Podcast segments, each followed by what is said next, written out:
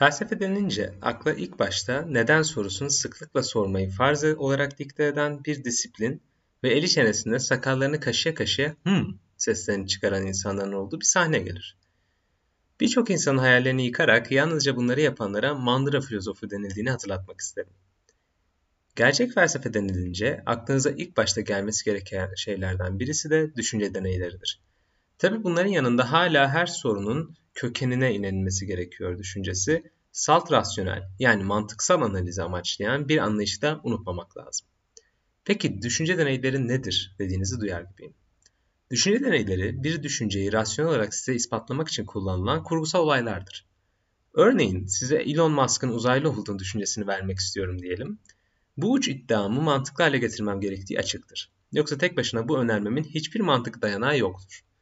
Bunu yapabilmek içinse size bir hikaye ve olay kurmaya başlıyorum. En sonunda size o hikaye içinde Elon Musk'ın uzaylı olduğunu söyletiyorum.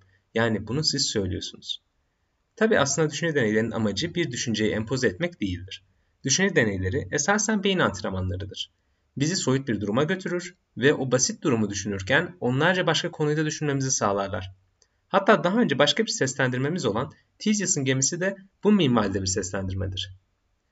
Bir gemiyi konuşmaktan çok değişim kavramını ele, ele almamızı sağlar. Hatta oradan devam ettikten sonra zihin beden ilişkisini ve önceliğini bile sorgulatır.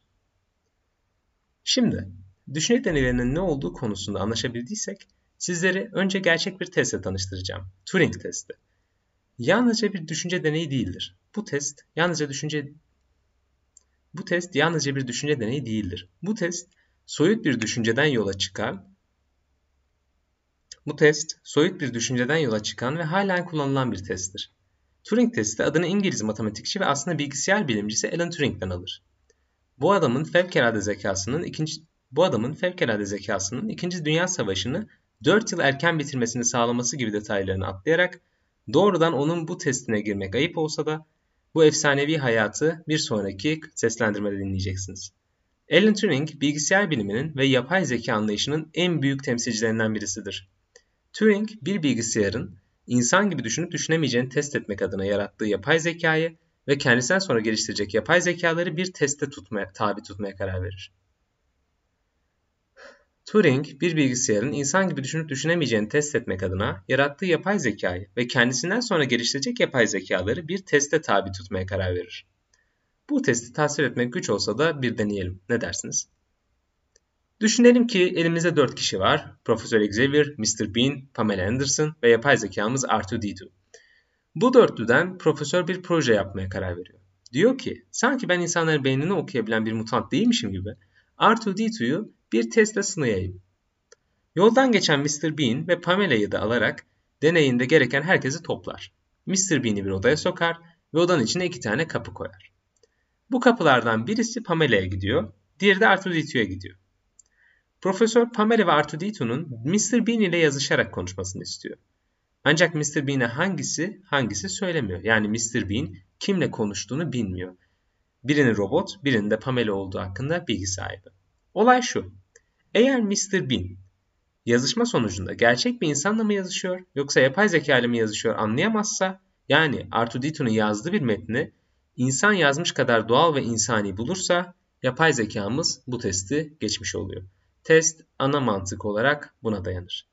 1940'lı yıllarda ortaya çıkan bu testin bu yapay zeka tarafından geliştirilmesi çok uzun yıllar sürmüştür. 1940'lı yıllarda ortaya çıkan bu testin bir yapay zeka tarafından geçmesi çok uzun yıllar sürmüştür. Bu test geçildi mi? Evet geçildi. Ama geçilmesi neredeyse 80 yıl sürdü. İki tane Rus yazılımcı tarafından geliştirilen Eugene Gustman isimli yapay zeka bu testi geçen ilk yapay zeka oldu. Yani Turing eğer bugünleri görebilse görseydi bu yapay zekanın tıpkı bir insan kadar ikna edici bir zihne sahip olduğunu öne sürerdi diyebiliriz. Peki Eugene gerçekten bir insan kadar ikna edici ve doğal bir zihne sahip midir?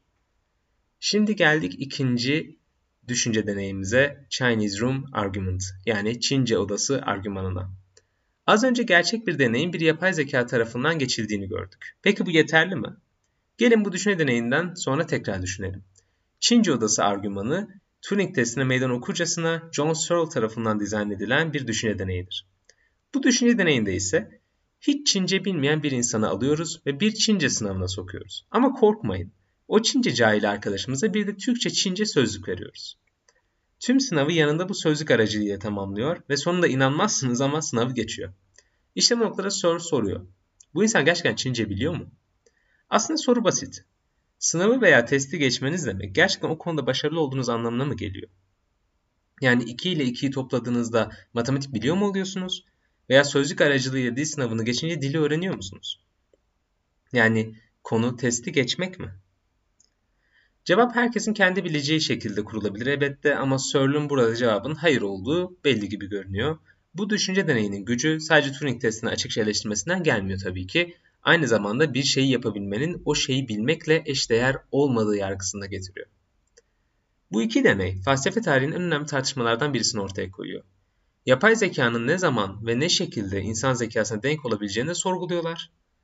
Bir şeyi bilmekle yapabilmek arasındaki ilişkiyi de sorguluyorlar. Yani yapay zekanın Turing'in ölçütüyle bilinç kazanamayacağını da belirtiyor. Yani Çince odası argümanı aslında yapay zekanın Turing'in ölçütüyle bilinç kazanamayacağını belirtiyor. Yani yeni bir ölçüte ihtiyacımız olduğunu savunmuş oluyor. Öte yandan da sanki ne test koyarsak koyalım o testi geçebilmesi çok önemli değilmiş havasını da iliklerimize kadar hissettiriyor. Felsefe tarihinden altın değerinde bir tartışmayı da geride bıraktınız. Gerçek Survivor adada değil de beyinde devam ediyor ve yazıyı bu noktaya kadar okuyan gerçek zihinler olarak sizler felsefenin kalbine adım adım ilerlemiş oluyorsunuz. Gerçek Survivor adada değil de beyinde devam ediyor ve bu kaydı bu noktaya kadar okuyan Gerçek Survivor adada değil de benimle devam ediyor ve bu bölümü bu noktaya kadar dinleyen gerçek zihinler olarak sizler felsefenin kalbine adım adım ilerlemiş oluyorsunuz.